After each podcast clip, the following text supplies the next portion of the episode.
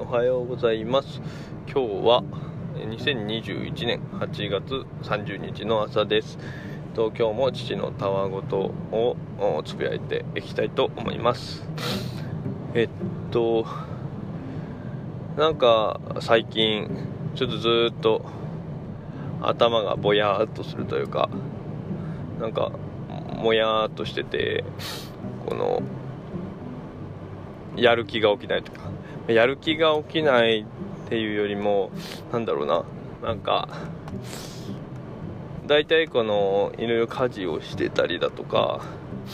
なんかしてる最中には、ながらでこういろんな方のポッドキャストを聞いてたりだとか、何かの音声を聞いてたりっていうのをしてたんだけども、なんか最近こう不意にもうそこの意欲が湧かなくなる時があるというか、なんか脳みそがこう疲れてるのかなっていう風に感じたり、なんかちょっと同じようなことを同じ樋口塾生のゾウさんがちょっと前に話されてたような気もします。なんかちょっと同じような感じかどうかは分かんないんだけども、ちょっと同じみたいな言ってしまうとちょっと逆に失礼かもしれないけども、なんかお父さんは今なんかそんな感じですね。なんでっていうところを考えた時には、なんかやっぱりピントは来ないんだけども、でもなんかただ頭が疲れてんだろうなぐらいにとどめておいたら、そのままになっちゃうし、どうしてそういう状態か、なんか直感的にはなんかやっぱ疲れたっていう表現は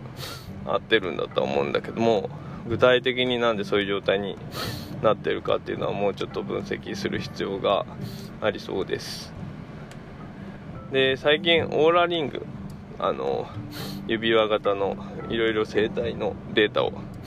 取るデバイスをつけてるけども、それで最近睡眠とかログをしっかりこう取って、それをこう見てるような状況にあるんだけども、細かい原理とかはよく分かんないんだけど、その指輪をつけて寝てると、起きた時に、その指輪からアプリの方にデータが転送されて、で合計の睡眠時間、あとは安眠度で、他にこう眠りに入るスピードというか、寝始めてから眠りに落ちるまでの時間、だったり、寝てる間の心拍数だったり、いろいろそういうふうにデータが取れて、であと寝てる間の動きとかから、そう動きだけじゃないと思うんだけど、それも含めて、あと眠りのカテゴリー、大体よくノンレム睡眠とレム睡眠とかっていうのが、有名な言葉だと思うけど、オーラリングでは覚醒状態っていうのと、レム睡眠っていうのと、浅い睡眠、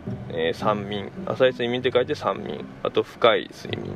で、この4つのカテゴリーに分けられてて、それの、時間、その時間を大体どのタイミングでどれだけ、どのカテゴリーに属する眠りを行ってたかっていうのが見れるようになってます。で、結構その辺がね、細かく出て面白いなと思うんだけども、で詳しいことまだはっきりわからないけど、レム睡眠っていうカテゴリーがその中にあるから、三眠っていう言葉をお父さん聞いたことなかったんだけど、おそらくノンレム睡眠っていう言い方はレム睡眠でない睡眠ってことだから、覚醒は覚醒状態ね、だからまだこう意識が多分あるような状態を指す、一時的に意識があるような状態を指すんだと思うんだけど、この三眠と深い睡眠を、総合してノンレム睡眠というのかなというふうに思います。で、そのデータを見て、気づいたことがあって、一つは、大したことじゃないんだけど、寝てて起きた時にこうなんかなんていうんだろうな、寝起きが悪いというか、なんかあんまり気持ちよく起きれなかった時、っていうのはその深い睡眠、あるいは3眠からレム睡眠を経ない状態で、起きた時にどうもそういう感じになってるみたいで、よく言われると思うんだけども、こうレム睡眠にノンレムっていう、そのかなり深い方、深めの方の眠りじゃなくて、レム睡眠の時の方がこう起きやすいと、でそういうのが周期的にだいたいいわゆる1時間半ごとにあるよみたいなことが、結構一般的に言われたりするみたいだけども、なんでそのレム睡眠の状態からだとこうなんか急にその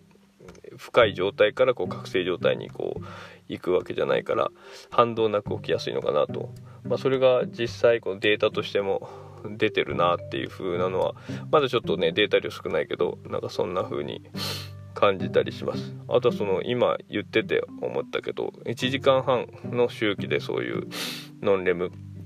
レム睡眠がっていうのもだいたい言われてて、そうなんだって思ってたけど、実際データ取ってみると、その具体的にそういう風に1時間半ごとっていうよりも、ある程度傾向はあるにしても、その深い、眠り3眠、そのノンレム睡眠とレム睡眠っていうのがこう定期的に繰り返されてるって、完全に繰り返されてるっていう感じじゃないみたいです。ここら辺も多分個人差あったりとか、寝る環境に依存するとは思うんだけど、でもう一つは大体新型大人ウイルスとかでもゲンソン先生の回で、睡眠の話あってたけど、でそこではその研究の内容としては、一般に7時間半から9時間ちょっとだから25分とかだったかなぐらいの間の睡眠時間が必要だという話で、お父さんそれを聞いて、できる限り睡眠をとろうと思ってやってるんだけど、どうしても5時間とかになってしまう時もあるんだよね。で5時間になってしまった時に、ちゃんとこれ回復できないんだなっていう風な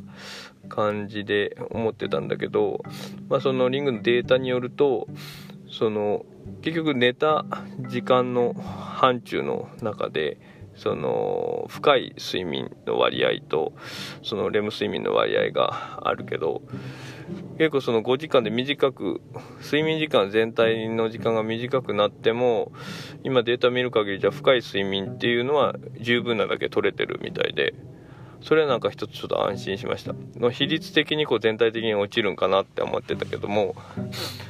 今見てる傾向としては、時間が短くても深い睡眠はちゃんと取れてて、体の修復、脳の老廃物を出す一番いい睡眠っていうのはある程度確保されてるみたいで、そこはなんかちょっと安心してます。だけど一方でそのレム睡眠、その分レム睡眠が夢を見たりするね、レム睡眠自身が少ないことになってて、でレム睡眠もやっぱり大事らしくて、でなんかこう再活性化というか、脳の再活性化だとか、やっぱその記憶の統合とか学習の定着だとか、いろいろそういうのに関わるっていう話で、そういう意味ではこうなんか今レム睡眠なるものがあんま足りてないのか、脳がこうすっきり、こう再活性化するような状態にないのかなと、その根本的にこう機能として回復する老廃物を出したりだとかはあるにしても、そういういろいろ勉強したりだとか、そういったなんて言っていいんだろう、クリエイティブな方というか脳を生産的に使うようなこと、そういうのに関連する睡眠自身がちょっと足りてないのかなとも思ったり、そういうのがさっき、言ってたようになんか頭がもやっとしててやる気が起きないみたいなのにもちょっとつながってるような気もします。そんな時はね、今はもう何も気にせず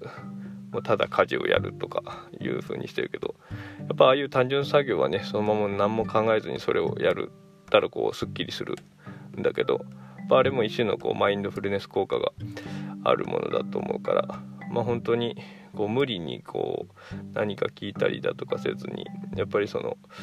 の、自分が今ある状況にこう素直にいろいろやっていければなと思うけども、ちょっとこの今の状況っていうのは今後もちょっともう少し、どういう状態かっていうのを考えてみようかなと思います。はい、ちょっと長くなったけど、今日はこの辺で、それじゃあまた。